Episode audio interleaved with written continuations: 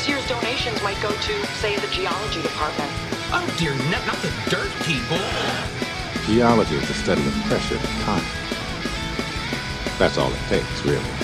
Volcanic activity has turned the lake massive. Look, I'm just a geologist. I like rocks. I love rocks. Hello, everyone. Welcome to the Geology Flannel Cast. My name is Steve. Hey everybody, this is Chris. Uh, ahoy hoy, this is Jesse. Huh? I like the ahoy hoy. Yeah. Alexander Graham Bell. Yeah. Oh, I was I went right to Mr. Burns from The Simpsons. Well, it's because Mr. Burns was alive when Alexander Graham Bell invented the telephone. Yeah, What's A- the, uh, Alexander Graham Bell uh, wanted everyone to answer the phone. Ahoy hoy. yeah, so what's the what's the story behind that? Why did he I don't know. Oh, hoy hoy. Is that did people say that back in the day or what's the did he make that up to be like cuz he said he thought hello was like boring, right? Yeah, like ships? I don't know. Yeah. Oh. yeah. I don't know, but I just thought it was interesting that Mr. Burns said it because that's what Alexander Graham Bell said. So, yeah. Salutations. How's that? Salutations, every everybody. Thank you for listening to the Geology Flannel Cast, the premier geology podcast. Uh, Thanks for thanks for tuning According in to downloading. JD Powers and Associates. That's a lie. Uh, I made that up. Please don't. Um, by the way, Please don't uh, tell uh, on us. the ahoy hoy thing is derived from a nautical term ahoy. So That's Yeah. what Jesse said. The ships. Yeah. Yeah. Yeah. Um, it's pretty funny. In Wikipedia, it says the term has resulted from uh, it mentioned actually specifically mentions Mr. Burns in The Simpsons. nice. That's Way to go, Simpsons writers.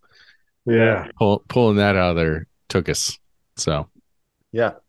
Well, speaking of not, well, we could. Uh, how can I try to no. do a segue here to the topic of, Oh, of boy. the day? And oh, I'm really stretching it with it. What could be Low lying areas that are filled with water. oceans, yeah, low-lying areas. Uh, the theme of today's podcast is uh, we're going to be talking about uh, sediment accommodation space, or um, uh, there's there's actually uh, I've I've been told you can't say accommodation space; it's just supposed to be accommodation. But uh, we'll go back and forth with that. It all means the same thing. Um, but uh, so we're going to be When I, dealing when, I, when I hear the word accommodation, I think my hotel room. When I think of great accommodations. area for sediment to be deposited, I think of the accommodation space. And I understand it's it is kind of redundant, but Yeah, that's that that's just me and my, you know, because you could say accommodation. If you're accommodating something, it's space is already there. yes. Yeah. Um, but this is a classic, classic term in uh, in sedimentology. We're gonna go back to our roots here, um, because we have three sedimentologists kind of just hanging around, sipping beer together. So why not? Um, but uh, yeah, so accommodation space. To start off, maybe you're listening. You're like, "What the heck does this mean? What is this podcast going to be about?" Uh, it's actually super, super important uh, term and uh, uh, yeah, just it, it's very important uh, in terms of how sediment gets deposited. So basically, what you can think of is uh, this: it's an area that can accept sediment. All right, so you have in your in your deposition your depositional environments are going to be low lying areas, as, as Steve said uh, earlier. You're not going to so the I guess you could say like the opposite of accommodation. Uh, you know, uh, areas that have a large amount of accommodation. The opposite of that would be like the mountains, right? The mountains Yeah. do not, yeah. It's so you're looking for low lying land. That's where all the sediment's going to collect. The mountains are tend to be the source of the sediment, right? That's kind of the the start of of the whole, you know, sedimentary cycle, I guess you could say. So, but before we even get into this, what what would you consider neutral? Neutral, Yeah. Like uh, like Oh, uh, go, go a little more in depth. What do you mean? Expand a bit. so what what would be what would be the ideal spherical Earth No highlands, no lowlands. Everything is flat. Everything's flat. Or uh, you know, it's a perfect Yeah. sphere. Obviously Okay. not flat. Like I don't think there's like flat this. earth, but yeah. Earth is flat. Continue. Right. Um so Nothing would happen. it but Nothing would happen. but just as a little thought experiment, is it even physically possible? to have a perfectly spherical Earth? Just just a like No, because of tectonics. Well, let's say tectonics is done. So so you have uh In that case, the moon still has no. You can't have, be perfectly flat because look at the moon. The moon has no more no more tectonics, and what makes the topography on the moon? It's, You know, as of right now, it's still the topography is still being created by impact craters. so the moon has accommodation. Yes, yeah, in the craters.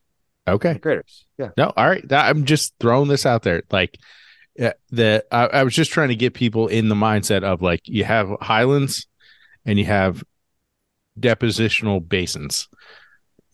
And then there's the space in between. And at some point there is an equilibrium. the space in between. Off the top of my head, I'm thinking because when you said that, the first thing I thought of is that's where the transportation's occurring. Right. So, like maybe a river. Yeah. Exactly exactly. You know, you you you got the the too much of to the not enough of and you got to transport it between the two. I have too much sticking up. I have not a much not enough sticking up. And then we're gonna get to the middle. Man, So, I should be a physics professor. Yeah, This should give you- I I will. uh it's pretty good. I'll let Neil deGrasse Tyson know immediately following the podcast. Seriously, I'm eloquent and just He does away with words. descriptive. Too much of and not enough of. There you go. Done. So what uh what happens is every set every uh sedimentary basin is uh, is going well it's going to collect sediment by definition, right? And so your classic sedimentary basins are going to be low-lying areas. So what's the most low-lying area on earth? It's the ocean, right? So the ocean is like the ultimate source. Or the not, ugh. let me rephrase that. Let me Hang on, hang myself. on. Yeah, let, uh, let me put it in South Philly terms. Uh, the Gazinda. Yeah. yes, Yeah. that's very good. Yeah. Ultimately, the ocean is going to be like the biggest, the biggest basin on Earth. Like the everything once is going to ultimately go in there. It's low lying, and once sediment goes in there, it just kind of gets stuck, and that's it. But The we have some Gazinda. other. It's all the yeah, the Gozinda. The Goz, Gozinda kind of makes me think of like the actual sediment going into the basin. Yeah, Yeah, the, the mountains are the Gozada and the basins are the Gozinda. Oh, I see what you're saying. Oh, okay. I very good.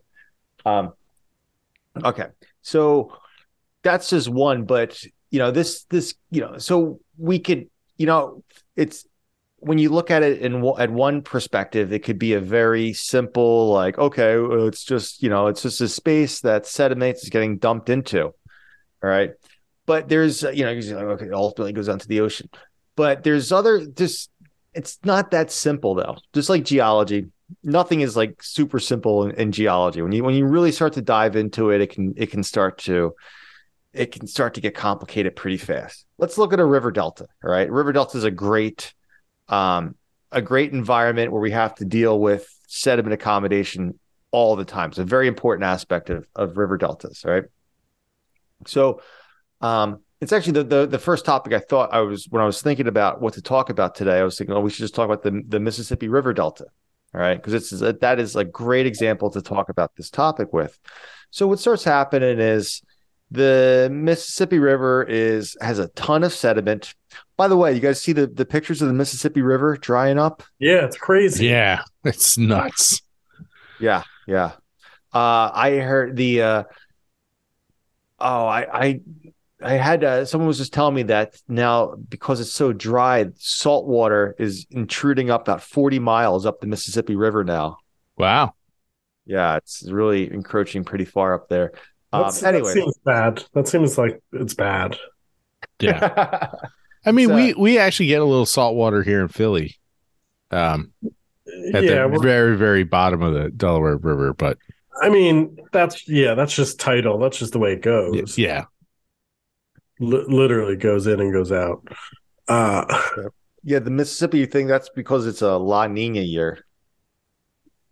oh yeah, because it dries it out. Yeah, so the Yeah. La Nina's you get heating in the in the Pacific there instead of and it's no no sorry Cooling, opposite. right?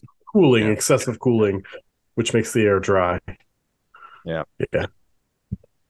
Anyway, El Nino is it? It's warming. that's when it gets really warm. Yeah. Yeah, and it makes it wet. Is there any Yeah. reason? I know we're getting really off topic, but just a question that I had that just kind of popped up there. Why do why is it called La Nina and El Nino, like the boy Uh, and the, the- girl? I, I think it had to do with fishing. I Yeah, could be it's- wrong, but El, I, I, I thought it had to do with fishing. El Nino comes first from um, uh, El Nino was was first, and it it comes from um, the boy or like the Christ child because I think it happens around Christmas. Yeah, I think so too. But yeah, it's warmest. It's warmest around Christmas. So it, it originally was uh, El Nino de Navidad, Oh, Peruvian fishermen. yeah, So- because it's off the coast of South America, and I, I Yeah. yeah. I thought it had to do with fishing. Yeah, so fishermen. Yeah. Cool. and then just La Ninas, they just that's just the opposite. I guess that's where that came from. The Antichrist, I guess. I don't. Mm. It's an antichrist year right now. no, I'm, I'm kidding. I'm kidding. I'm kidding. Sorry. Ooh, We're gonna get letters. yep, people are gonna mail us stuff. so back to the Mississippi River. How dare you So, uh, badmouth the Mississippi? Or So you no. got Mississippi's having has a, a lot of sediment coming down the river, right? And so ultimately it's going to flow into the Gulf of Mexico. And when this thing flows into the Gulf of Mexico, then you know all of the sediment gets dumped off. And that creates the Mississippi River Delta. So you might think like, okay, well, the the the delta the, the the Mississippi River is flowing into the Gulf of Mexico. The Gulf of Mexico is like super deep and super big. Like it's it's never going to fill that whole that whole basin up. And you're right, the Mississippi River is not going to fill up the entire basin known as the Gulf of Mexico.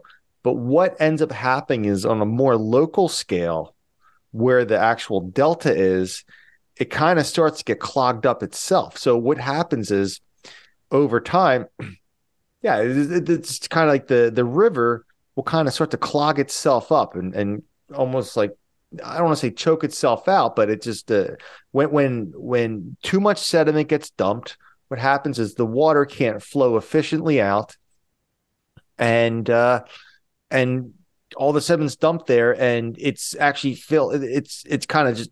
I guess the best way to, you know, I don't want to repeat myself, but it just kind of gets clogged up, right? and You have like a localized clog. What happens is you run out of space to store that sediment. So, and I'm not to personify the Mississippi River, uh, but I'm going to personify the Mississippi River. It you can think of it as getting choked out. It needs to dump that sediment. Everything's the the flow is getting inefficient, and what will happen is a process called avulsion. And avulsion is when a river just kind of jumps ship. It it it, uh, it it it shifts its its position, and it'll find a new a new area to uh to dump off the sediment at. So it's kind of like, all right, cool. I fill it in that space. All you know, I fill in this one space.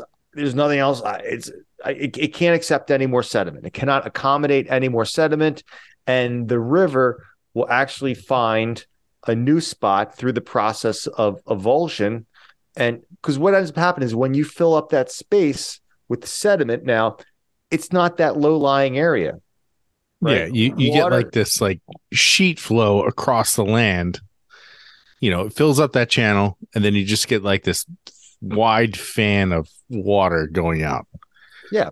Yeah, until it can until it organizes itself into a new channel. Right. Some some little weak spot in in that place ends up cutting down a little tiny bit, and then the water's like jackpot.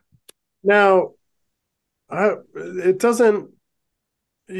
Sometimes it creates its own accommodation, right? Because you build up enough sediment and it pushes down on the earth.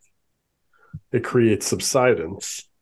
You Or is could, the, and is the rate of it getting choked out greater than it's sinking? there's there's several Yes. factors at play for sure. You know, I I'm kind of I was just kind of going over the. uh Sorry, did I Oh. jump ahead? My bad. No, no, we can talk about that. Um, No, You know, you, you need to stick to our perfectly formatted outline. Is what That's you need pro- to do. The ah, okay. problem. That's Yeah. the- That's that's where the dilemma. So we'd like to ta- thank uh, the Formatting Formula for being our sponsor this evening. Uh, it, it is the the evening as we're recording it. I don't know when you're listening to this. Hopefully, it's in the morning. You know, you start every day with a geology podcast. But uh, we'd like to thank our sponsor, the Formatting Formula. Uh, www.formattingformula.com or YouTube forward slash C forward slash formatting formula for all of your Word document formatting needs. So, thank you, Formatting Formula. Yeah, thank you. Now we got all the formatting over. Uh, let's talk about how the uh, the river reformats itself. Nice. smooth. Yes. Smooth. Just like it was in our outline. Smooth as silk.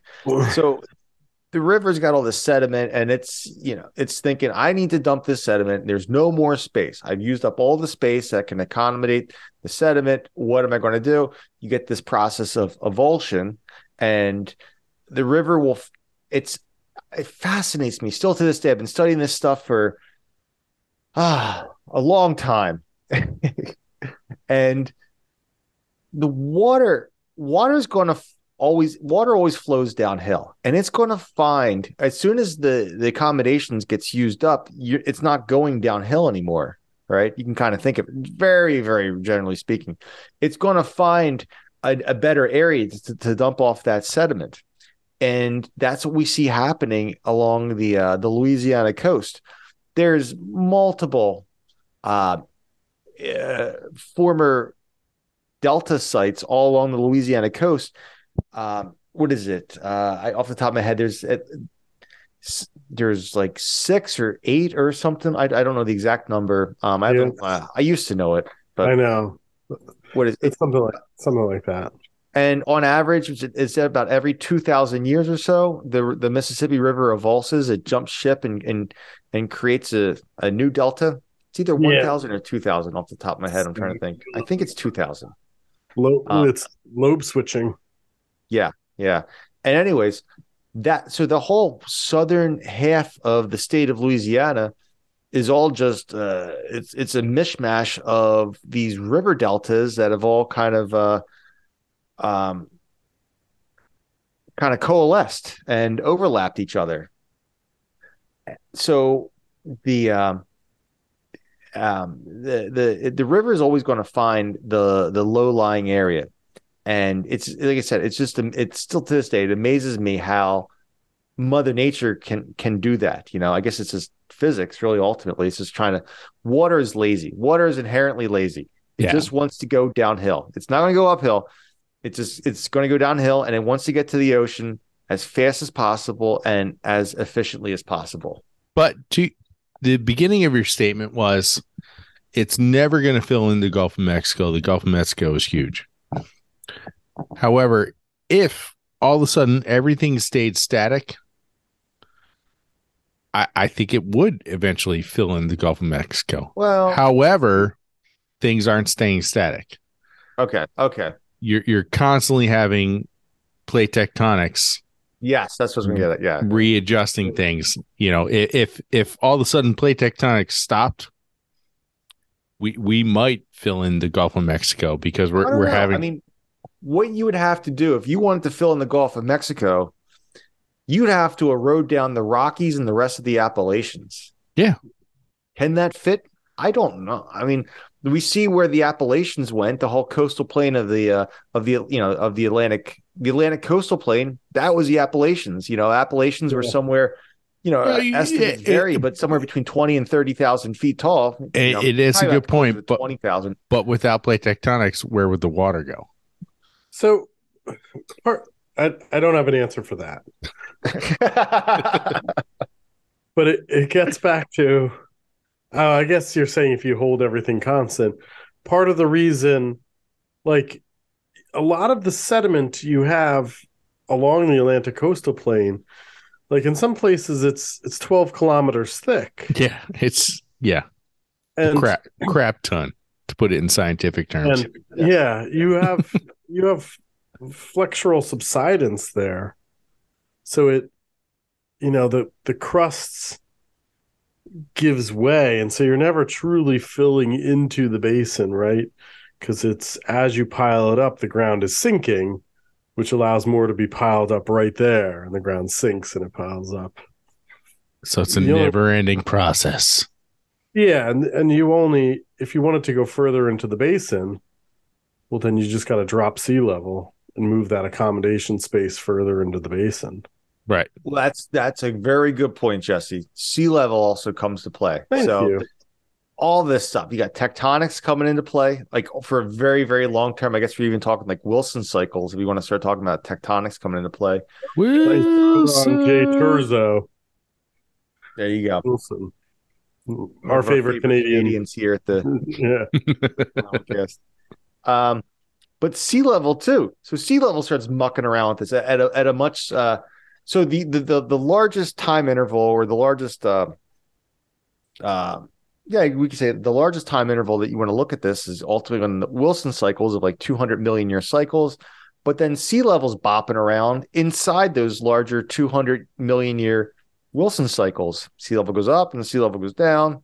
You know. yeah, and even at the, Milankovitch the the largest Milankovitch cycles is what four hundred thousand years. So you're talking five large scale Milankovitch cycles on one Wilson cycle.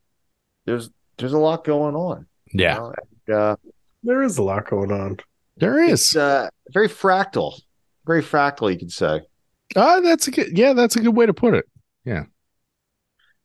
So it's it's not just uh it's it's not just river sea uh river uh environments or deltas that we, we see having this happen. Um, I see a lot with uh with a lot of the the coastal work that I do, in terms of uh you can look at tidal inlets busting through barrier islands. So you know, once you a- know a thing or two about that.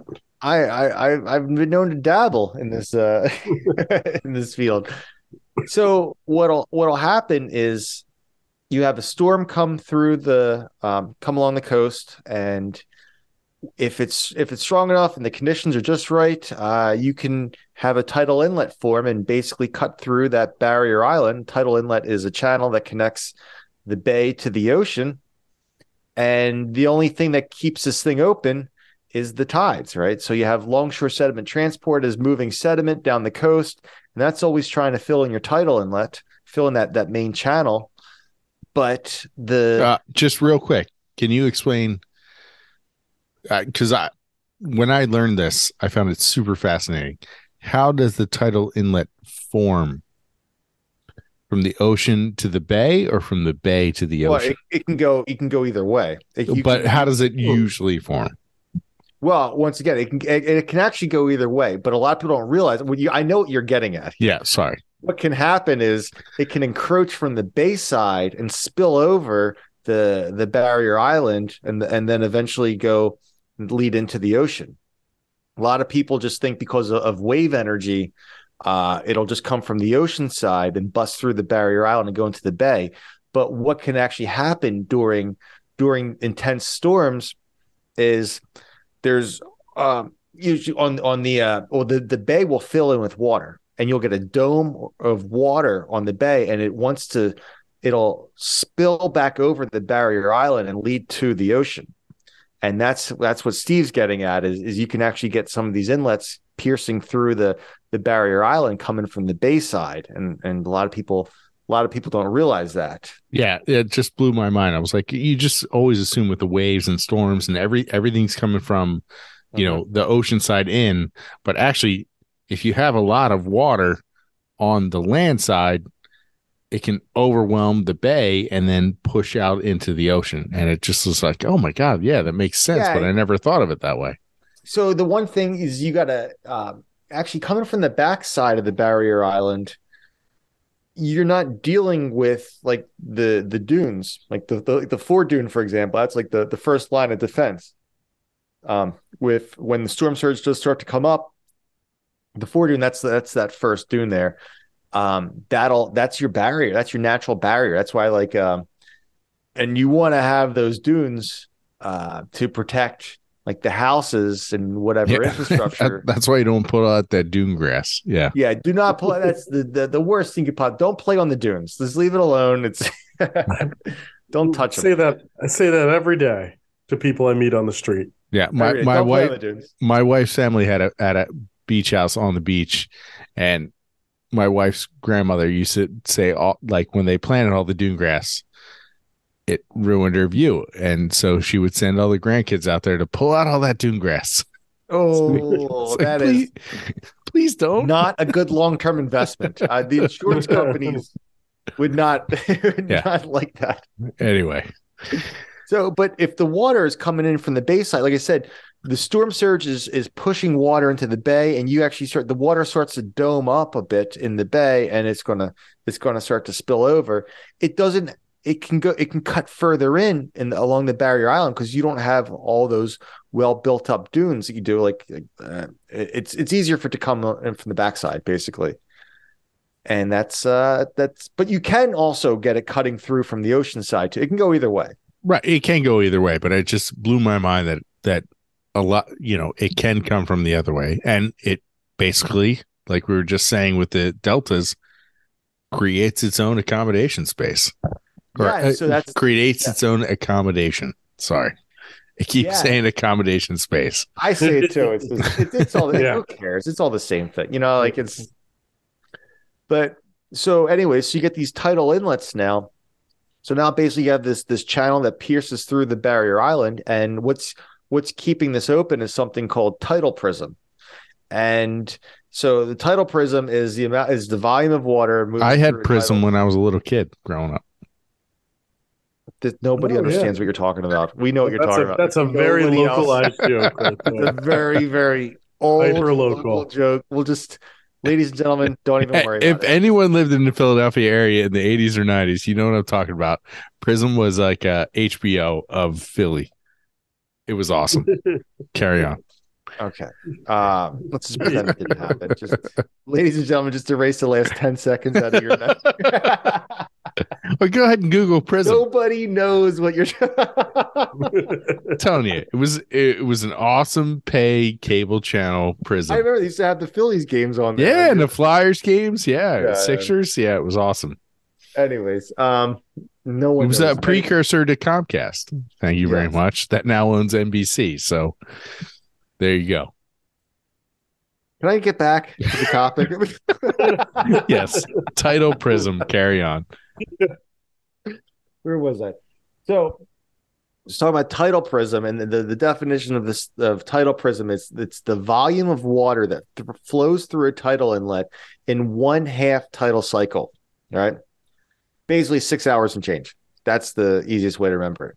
All right, so that's the only thing that keeps a tidal inlet open. Otherwise, the sand coming down from the longshore sediment transport wants to fill up that that tidal inlet, and if you if the sand if you get too much, you don't have enough prism jetting out the sand, your inlet closes, and that's it, and then it's done. But uh, if it's if there's plenty of tidal prism in there, it'll it'll continue to flush out that sand, and and, and you'll you'll retain an active tidal inlet. So one of the you can get you can get sedimentary deposits associated with tidal inlets, depending on the conditions that you're in. Um, you can either have a, a wave dominated tidal inlet or a tide dominated tidal inlet. But I'm going to talk about wave dominated tidal inlets for a little bit because that's that that's a little little simpler to talk about in terms of of this this topic here. So what ends up happening is you start getting all of this all of this sediment being deposited on the base side of the of the tidal inlet there, and uh, that makes up a, a feature known as a flood tidal delta. Now, what can start to happen is over time, as you get more and more of the sand being deposited, it will start to choke out your tidal inlet, and then the the from all of the research I've ever done on this stuff, the tidal inlet can start to get a little squirrely. It can become unstable. Oh, instead of saying squirrely, I, I try to sound smart. I'll say it becomes unstable. How about that? All right. Ooh, I kind of like squirrely though. Squirrely is pretty good. I should start publishing the word squirrely more often. right? And squirrely. Squirrely. But what happens is, and and just it's amazing. Like I said, just uh, it's almost like you can and i've gotten in trouble i've had reviewers say stop personifying these things right and like yes i understand it's not a living it's not a living being but damn it just acts like one it really it really really does it's the best way for me to describe this thing so you get this the, the water wants to flow in and out but it's being blocked by sand in the bay in this in this flood tidal delta. So what it'll start to do is it can become it can start to rotate and it'll want to and and if it's going to want to become hydraulically efficient. The sand is blocking the water and it's not and, and if the water is not hydraulically efficient it's not going to have a high enough velocity. It's not going to be able to to uh, get all this sand out of the of the main of the main uh, we call it the inlet throat of the channel. It'll start to rotate and sometimes by it rotating, it can actually find an area where sand hasn't been deposited, some new accommodation space or a new area to accommodate sediment. And so I guess the whole the whole point of what I'm going off with this is that uh, accommodation, sediment accommodation, can control um, dynamics of these these uh, these depositional environments right? So we look. So we took gave I gave we gave two examples. We gave rivers and, and tidal inlets, right? And if you don't have enough space, they're going to try to. It's going to. If you don't give it enough space to, to deposit its sediment, it's going to go out of equilibrium. All right, and it's going to want to make a change, and and it can affect it can actually have a pretty drastic effect. There's you know and the more you study this stuff the more you realize it's it can to an extent become like a domino effect especially when you're dealing with coastal environments. They're so such delicate environments and and it, you can really have this like cascading domino effect uh, that ultimately, you know, I don't think we have enough time to talk about in this episode, but can start affecting, you know, portions down of the barrier island, you know, tens of kilometers away. Can really, it's just amazing how, how, you know, everything is really kind of linked all because of accommodation, all because of uh, the, these systems are just looking for, for these locations to, to dump sediment to, to, and, and if you can't do that, then the whole thing goes out of whack. So there's two. We got rivers and we have coastal environments, but um, geez, there's so many. There's so many other environments that that um, you know you can talk about this, this sediment accommodation. But I guess ultimately the main thing is that Aeolian, uh, lacustrine. Yeah. Um, those are the only go, two that come to mind. But yeah, yeah. Um, even like alluvial fans and and and, and things like that. It, you know, it's it's a smaller scale, but uh, it's just you're having this sediment coming down the line, and the system needs to dump off this sediment, and you can't dump off the sediment once it starts building up in the and and you start to lose you start to lose that that that basin effect and mother nature will find a way to to find that that low lying that low lying terrain eventually it's it's going to find a way. So life finds um, a way. What it, life uh, it always a finds a way.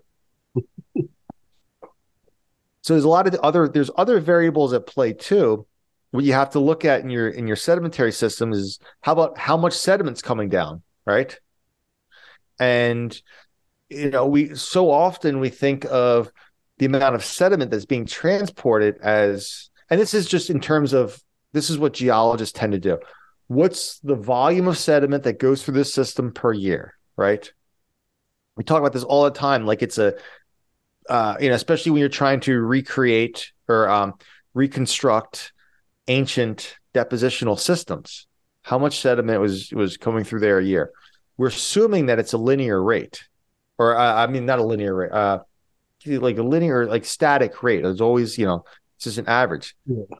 Nothing. Nature doesn't work in straight lines and most of the times what you see is these these fluxes of sediment coming down right you can get like a like a like these like like a pulse of sediment coming down it's not going to be just perfectly like every year we get like this exact amount of deposition occurring no that's that's not how it works there's, there's Right. fluctuations in in weather on a longer term you know longer cycles there's fluctuations in climate there's all all this stuff there's um that's going to control the amount of sediment in your system. So that that in and of itself is one of the most important parts when you're talking about Like we filling were, up. we were just talking about the- your accommodation. the Mississippi River and how it's drying up Mhm. and salt water is intruding so much. But it was just a few years ago where we had record high floods in the Mississippi Yeah. River. So So like right now, if uh, if the discharge of the Mississippi River is decreasing, you think it's gonna you think its capacity for sediment is going to be the same? No. There's not enough water to to move the sediment down like it like it used to. So and that's uh and this is just a, a normal you know a, a normal cycle that happens um you know you said it's, it's a la nina year it's just a normal thing that happens and uh you know, and then other years, if it's an El Nino year, you get tend to get more rain with that, and more rain means more floods, and more floods means more discharge and more capacity for sediment. You can dump, you know, get more sediment being pushed down. So it's not linear. So much of so much of sedimentary geology is is punctuated. Um, you very rarely get these these systems where it's like, um, you know, you get these nice, you know, every it's it's very easy to calculate. Every, every year has like X amount of of sediment, you know, X amount of volume of sediment being deposited. Maybe like glacial, like varve environments, glacial lakes, you know, but even that, I, I would assume, you know, everything's gonna everything's gonna fluctuate. You're not gonna not, you're not gonna get the the same thing year after year in any geological environment. No, no, I mean, yeah. Just, I mean, you can think about it like think about it every day. It doesn't rain on the same day of every year, and so you have this variability of when it when it rains. That's when sediment's going to get pushed into a, a river Yeah. versus when it's sunny or when it's you know cold. nothing or- happens and, and usually nothing nothing really happens during fair weather conditions Yeah, it's uh, yeah. Uh, it, uh, it it does, but on a geologic scale, it's very insignificant. yeah like if and I have a rainstorm tomorrow, sediment is going to leave my property. Sediment is going to go into the local basin. Sediment is going to be deposited, but it's on a super small scale. but if it's just like a like a normal like trickle of a rainstorm maybe it can only move some silt around Right? No, So- no, I understand, but still, that silt is going to build up eventually. you're right and this yeah yeah I- i'm not saying yeah. it's this, nothing This is sort of a. I feel like this is a little bit of a contentious issue, but we'll touch the topics that others won't. We we will Uh, we do what we're known for. consistently. Yes. So it's the idea that oftentimes you'll hear people talk about sedimentation rate. Yeah. That's And what, i guess that's what i was getting at and i just didn't say the magic word sedimentation rate Yeah. And it's so sometimes they'll they'll drop people will drop rates like 3 three millimeters a year, thirty centimeters every hundred years or whatever. And I don't know. Uh, on some on some level, it helps us, you know, think about how much sediment flux there is in the system. Now, on the other hand, is that really meaningful? Right. because you know it, it, it isn't it makes it seem like it's constant and it's well not so to piggyback off your point jesse i think it looked it depends on your time window right yeah So, That's- like, so we know that in reality, the sediment being deposited is going to be punctuated. Okay. But if you're looking at, so maybe I, I'm just going to throw some numbers out. Just I'm going to make up some numbers. Let's just say you get a big ass flood every uh every five years. I'm just going to make something up, right? So every five years, this this pulse of sediment comes down, right? So if you're looking at it at a time window of, you know, maybe uh, less than five years, five years is too short. Let's make that a 100 years. You get like a 100 year flood. There we go. That's a better number, right? so if you're looking at a time frame of like 75 years, maybe statistically you don't get that 100 year flood within that that time period. And that sedimentation rate is going to be, you know, bananas. It's going to be like, where, where's all the that, sediment? that at, right? John Denver's full of shit, man. Yeah, exactly, exactly. Great. Uh, that's Dumb and Dumber, right? Yes, thank you. Yes. Greatest movies of all time. but if uh, you know, but if you're looking at a, uh, you know, a, a much larger time scale of you know thousands of years, hundreds of thousands of years, then who you know, then it's you you can start to get a feel for that that um, that sedimentation rate average, but just knowing that in reality, it's just probably that- just going to be punctuated. Yeah, and that, well, that that assumes that over that longer time scale, that hundred year average holds.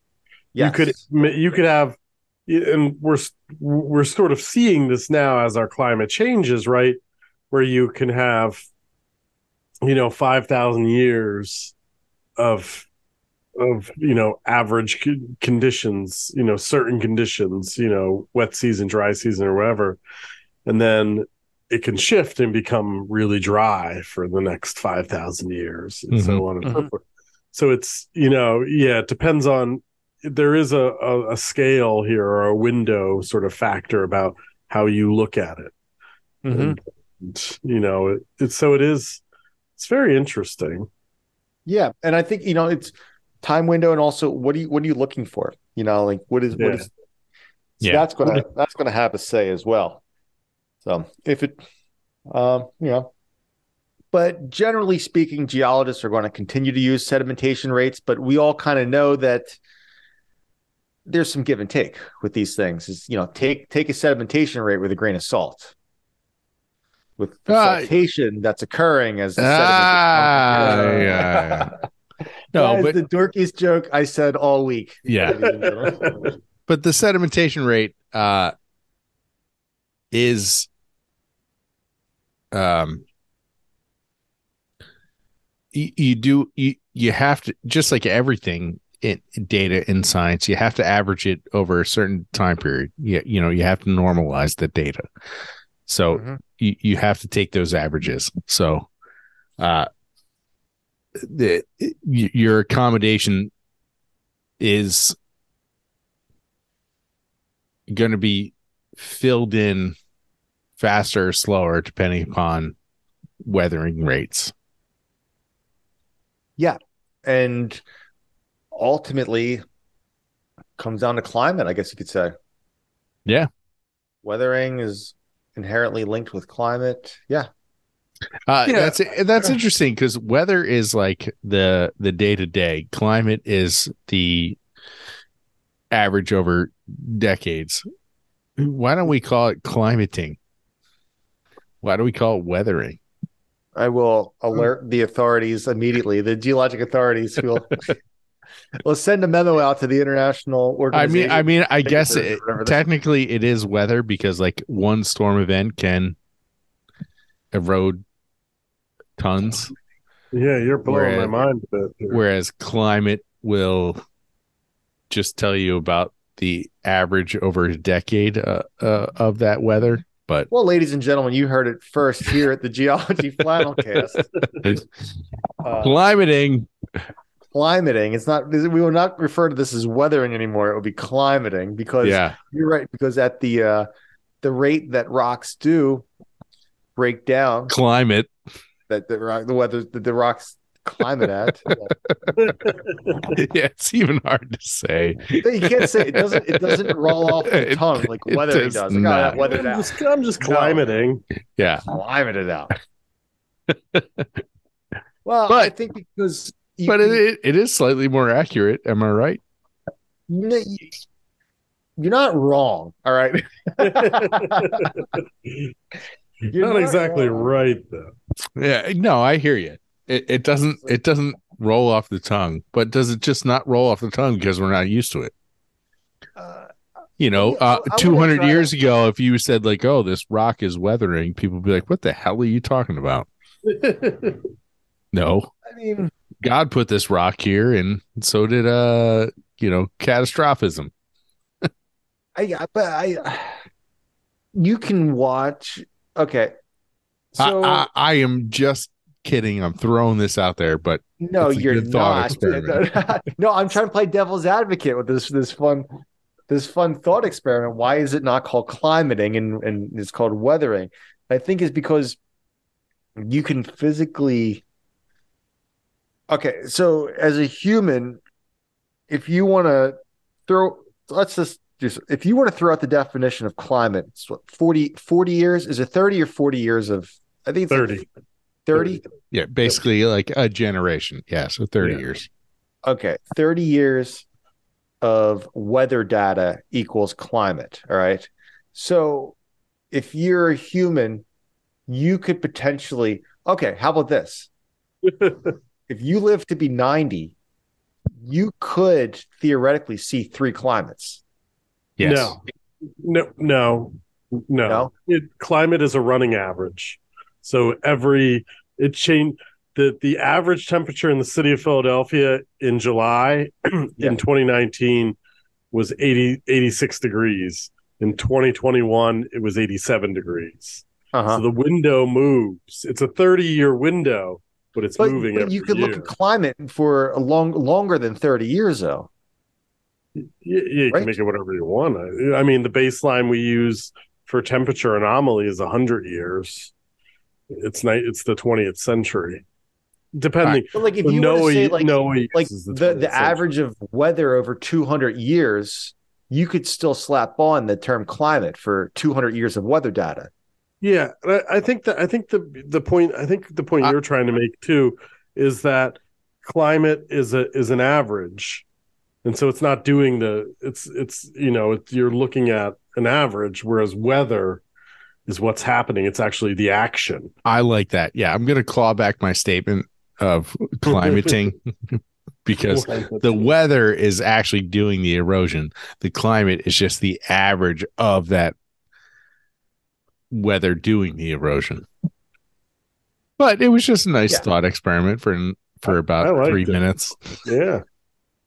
when you put it like it, that it, yeah, it, de- then- it definitely made Chris mad, so that makes me happy. no, it was great podcast material. It was great conversation material. You know, Yeah. like that's what we do here at the Flannel Cast. We have these Yeah. these fun thought experiments. Yeah, we touch the topics no one dares to touch. That's what So we're doing. climate. Then we're just going to say then it's just it's just an, yeah. Weather weathering is the action. The action And Yeah. climate is the average of that action. It's just the average of all the the action resulting from solar radiation. Action Jackson. Boom. There we go. Look at that. all the Solar things that we didn't expect to cover here on our topic of sediment accommodation. Yeah. Yeah, didn't, So, didn't see um, that let's see what else we got about sediment deposition that we can uh we can tie into this. I mean, we could talk about flows downhill yeah, till it runs out of energy. Done. one of the one of the interesting things about accommodation um is that sometimes you can be tricked by it. Oh, So tricky sediment accommodation. tricky sediment accommodation. So like um yeah. So so normally when, when sea level drops, you, you you get a you get your your coast progrades. It builds outward into the basin because your sea level is dropping. It's regressing. yeah. And so your coast, where the where the beach is, moves further offshore, moves into the basin. But if you have a lot of sediment pumping onto a coast, it can fill that accommodation space and it can build outward into the basin as well. So it'll look like a regression in the rock record.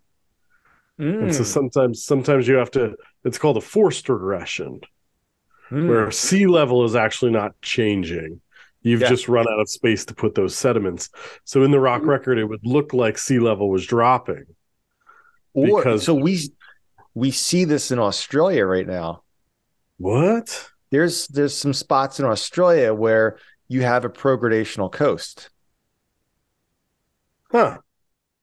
So and is it from and- sediment supply? What's it? Wh- why? Why do? Why how? I think tectonically. So it, it's Oh. either it's either But- one or the other. It's either sediment supply or tectonic. But but basically, but then this goes back into look trying to find sea level on um in the in the rock record. So not only this is why finding uh, you know trying to figure out if you have a, a transgression or regression in the rock record can be a pain in the behind Yes, it can be tricky. Yeah.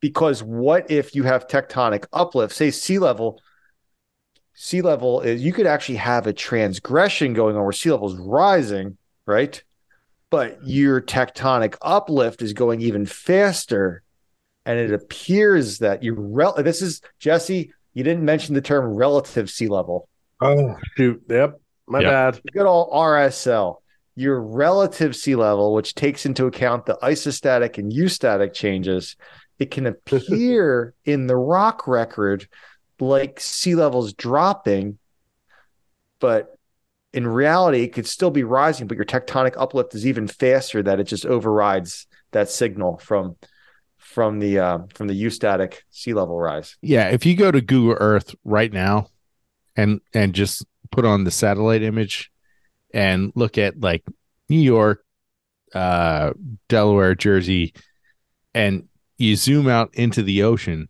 you see that self shelf slope break, and you you can see where you know the Hudson River cut in, where the Delaware River cut in, uh, where the good Susquehanna River cut Elliott in. channels baby Yeah, Yeah. th- those paleo channels, but literally, like you know, you can, you can see them cutting in and where they used to be, Mhm. you know, eighteen thousand years ago. Um, so you, you can see how that accommodation space was uh, filled in with sediment, and sea level also rose. So, um, yeah, you can you can see all this in in just Google Earth, like really.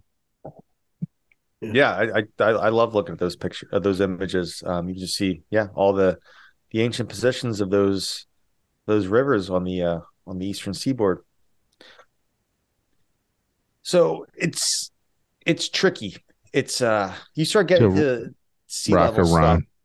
It uh, sea level and then tectonics and, and talking about relative sea level rise or relative sea level fall. It can actually be the opposite but it just uh, sometimes like i said your signal can get masked if um i guess you could say is it safe to say if, if one's overriding the other is that a safe way to say it Yeah, Yeah. Yeah, you get uh, mi- mixed signals. Yeah, Yeah. i mean this is also the reason that um and we're kind of going off more into, into sea level right now but the sea level is not rising uniformly along the united states um you know Sure the, isn't. the, the fastest the, the spot that sea level is rising the fastest in the united states is uh, uh louisiana Yep. It's about a one centimeter a year sea level is rising. And that's because um you know you have the the eustatic rate of uh was about three three just roughly three 3.4. millimeters a year. What's that? Three- two point three- 3.4. 3.4 and then you also have the land subsiding as well there.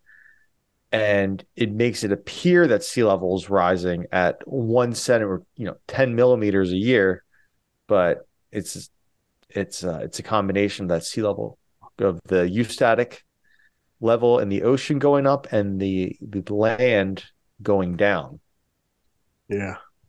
Yeah, you and and you see this oftentimes where where rivers pump out sediment. So you look at like uh in Bangladesh where the the Ganges and the Brahmaputra pump out sediments and I think sea level there is rising at so two and a half centimeters, twenty five millimeters, something insane.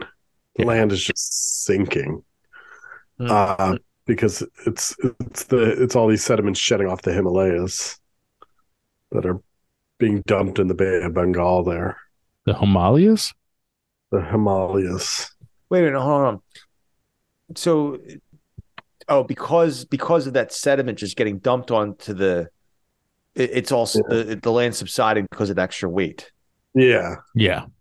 Okay, but Big- then Jesse, the, but so wouldn't that go against the point that that you said if your sediment's building out too fast, that if you're, uh, it could appear that sea level is dropping, but it would.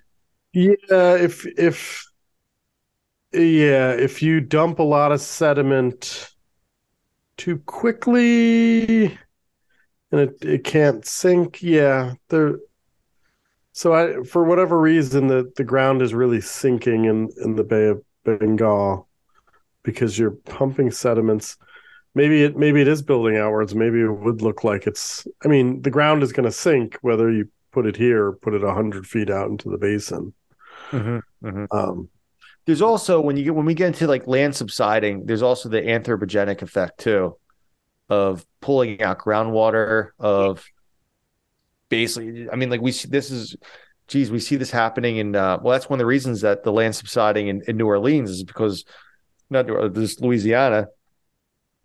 It's because you're, you're they're, they're they're pulling out groundwater for people to drink. You're, um, there, there's a lot of actually there they they've uh they have the levees on the Mississippi River. It doesn't flood anymore, so it doesn't replenish the land with with uh, with sediment like it used to. Um, there's there's a lot of reasons why. Um, and Houston, right? Isn't that it was Houston was subsiding because they're pulling out groundwater, but also because of oil extraction as well. Yeah. oh, probably. Yeah. Yeah. Same thing in Oklahoma and other places as well. It's uh yeah, and and it was uh Houston. Oh geez, what was the name of that? Was it Hurricane Michael? I, I forget the hurricane. Harvey. Harvey. Uh that it there so much water fell that that Houston actually sank a little bit because so much water was poured on Yeah, top of the city. 40 inches or something. So, something crazy.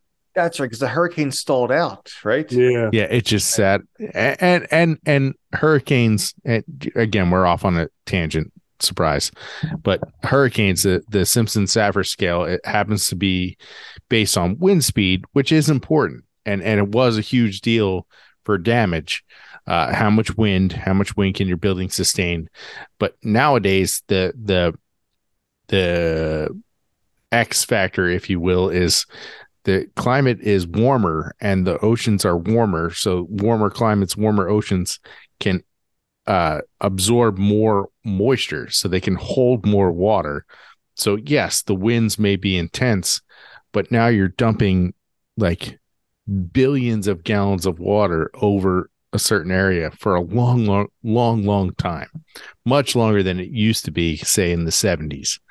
So in the 70s, yeah, you had you had high winds, which was devastating, but now you have high winds and just massive amounts of water being dumped. Um, and th- that happened over Houston, and that accommodation, like literally, Houston created its own accommodation space because it, the city sank because of all the water that was dumped on it. Well, I think, but the, the main thing though was that if the storm stalls, then it's not spreading that water out over a larger area. True. It, it's just dumping that water in a, in a concentrated area, and and that's because it was like they had days, right? From what I remember, I, I don't remember. But, but what you mean by stall is like, but it, it still needs that hot, warm ocean water to feed it. So it, it stalled, but it kept having its source of warm water to replenish those well, yeah, the hot, keep- the hotter yeah. the ocean, yeah, the hotter the water, the more Yeah. energy it has. And hurricanes are ultimately, you can think of them as just redistributing earth the the energy uh, throughout the earth. It's Yeah, that- like, you don't- you don't have- is, is more you don't have hurricanes in taking I- energy and just basically just spreading it out to wherever the, the path of the hurricane is. Right, but you you don't have hurricanes in Iowa. You can think of it as Mother Nature's great uh I'm on the edge of my seat. I know. Chris the froze. energy around. There you go. um, you froze for a second there, but you, you don't have hurricanes in Iowa because I mean, by the time it gets that far inland, it lost its heat and its moisture, essentially battery, yeah. and, and and it dissipated by that point. So, but on Houston, where you're right there in the Gulf of Mexico, if if the hurricane doesn't move in inland, you just have that constant supply of hot air and hot water to just keep dumping water. And to the point where, again, we're talking about accommodation space, it actually pushed the city down to create accommodation. How fast did did it come back? Did it pop back up? Ah. It, it, it did. have. I, I don't. I don't remember how how much it, how f- quickly it popped back up. I guess we could look that up, but I don't remember would off the top of my head. it- it- well, there's so there's no design. There's a crap ton of water sitting there, but once that eventually drains, the the storm leaves, and the all that water drains. It Yeah, you get- come back up. It's, you get it's gonna- basically like isostatic rebound. Yeah. basically, yeah, yeah. But that's interesting. I, I didn't know that the city got pushed down a little bit. And what we must be talking like millimeters, right? Ah, I it was Yeah. it was a lot. I mean, it was like billions of gallons of water at what Mm-hmm. seven ish pounds a gallon. So it it was a lot of weight. Hmm. Hmm. Hmm. Interesting. Oh, Houston. Yeah, yet Well- another. Not not a big fan of Houston right now. Yet Uh, yet another reason not to live in Houston. Says says the Phillies fan. Yeah, that's true. World Series. Ah, you win some, you lose some. It was a fun. It was a fun run. Yeah. No denying that. On that note, uh, what else we have about accommodation? Uh I think just recap. It's just it's just accommodation ultimately is like if you run out of accommodation space, your system's going to go out of equilibrium. Your system's going to it's going to just um it's going to do what it has to do to find that area to dump sediment off at. Yeah. and sometimes there can be big chain reactions associated with this. Um, so, wow. Uh, apparently, we uh, good good friend of the podcast slash uh, fact checker Maddie here says Houston sank two centimeters. Wow. Yeah. Jeez, oh me, that's an inch. That's rough. That's a little bit less than an inch. Little little less than an inch, but Yeah. that's it's a lot of water. Yeah. Jeez, oh me's. Wow. I was not expecting that number to be to be thrown out. What? What? What? 275 Trillion pounds of water fell. One bazillion trillion pounds of water fell. Yeah, that's just, the made. That's just a made up number. That's not a real number. wow. That's crazy. Wow. Um Oh, that Hurricane Harvey. Right? That's nuts. That might be the craziest fact that we uh that we came across I- on the podcast today. I'm telling you, it was it was a it was a crap ton of water to put it in scientific terms. Yeah. Man, oh man. Um, so yeah, as long as the system has enough space to accommodate the sediment, everything's be good. If it runs out of space, that system's going to find somewhere else to put the sediment. Yep. It'll That's- find a way. That Yeah, sums aga- up the again, if you- right If you go to Google Earth and you zoom in around Louisiana, um, wait, a little bit off the coast, you just see all these lobes of where the delta used to be. yeah, it's yeah. really pretty interesting. Yeah. And even within those lobes, you can see the little like carve outs of where the channels used to be. And then and then you back it up all the way to um was it Pass a Loutre State Wildlife I think it's called. Um, way back before you get to like New Orleans and stuff, but um, you can see all those lobes just building out, building out, building out. So, and and also you can see, you know, t- more towards Houston. Obviously, the Mississippi River did not just go through New Orleans in its history. It it it has carved its way through many a different path over the millions and millions of years. So Yeah. So there you have it, ladies and gentlemen. That's uh sediment accommodation, or if you're old school, accommodation space. yeah, It's all the same thing. So it, it that is going to be a hard thing for me to get over. I it, it I I often correct people about you know redundancies and things like that, but I'm just gonna- it's going to be a hard thing for me to get over accommodation you know what my, space. my pet peeve is people that say close proximity. You can't you can't say close proximity. Y- Oh, you, you can, you can, You can. yeah. but Yeah. it's just proximity, proximal. Like it's the definition of proximity means you're close. So if you say close proximity, it's you're close, close, Yeah. You never- you super close. Far proximity. Far No. proximity, distal proximity. Distal proximity. I like it. It's going to be the name of my band. Yeah. And tonight at the pit, distal proximity. You're very close, have but still far it. away. Exactly. well, ladies and gentlemen, thank you so much for tuning in to the this week's episode of the Geology Flannelcast. Woo. Uh, if you'd like to help out the geology flannelcast we have a patreon uh, patreon.com slash geology flannelcast you can see the different tiers of, of membership there if you like the podcast and want to help out. Um, that's there. I appreciate all of our patreon sponsors and all of our patreon friends out there coming hanging out for the podcast. We have some cool conversations and after the podcast we switch over to the, the patreon stuff. It's pretty fun. Yeah, Um, super fun. Uh, we did just lose our uh, our greatest Patreon tier, which is the unobtainium, where you get to name Chris's baby because Chris already had his baby. So sorry that that we're gonna have to wait for Chris to have his second kid before we can re-establish that Patreon tier. But until that happens, but anyways or maybe we maybe we can come up with a tier where, uh, yeah. Anyway, yeah. I'm not gonna go there.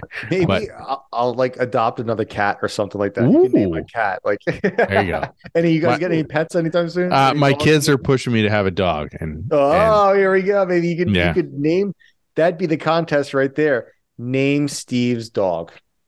there you go. Uh, yeah, I'm pretty sure that's not happening anytime soon, but you know, we'll see. We'll see. Um, all right. I'll I'll do anything for money, anything. All right, you heard it here from from the man himself, ladies and gentlemen. Um, all right, so uh, check out geologyflannelcast.com. We got some cool merch up on there too. Um, scope that out. The holidays are coming up. Nothing says the holidays like a Geology Flannelcast T-shirt. or a mug, Ooh, the mugs make your stickers, your your stocking holi- stuffers. Hello. a holiday morning coffee twenty percent better. There you go. Um, so, anyways, ladies and gentlemen, uh, thank you so much for tuning in to the Geology Flannelcast this week. We love you guys. And uh, now, time for the most important question of the podcast of the day. Jesse, what song you Oh, taking boy. us out with? I, I hadn't been thinking about it. Oh. I mean, shoot. Now, now I'm on. I'm on. I'm All right. How about spot. The Space Between Us by Dave Matthews?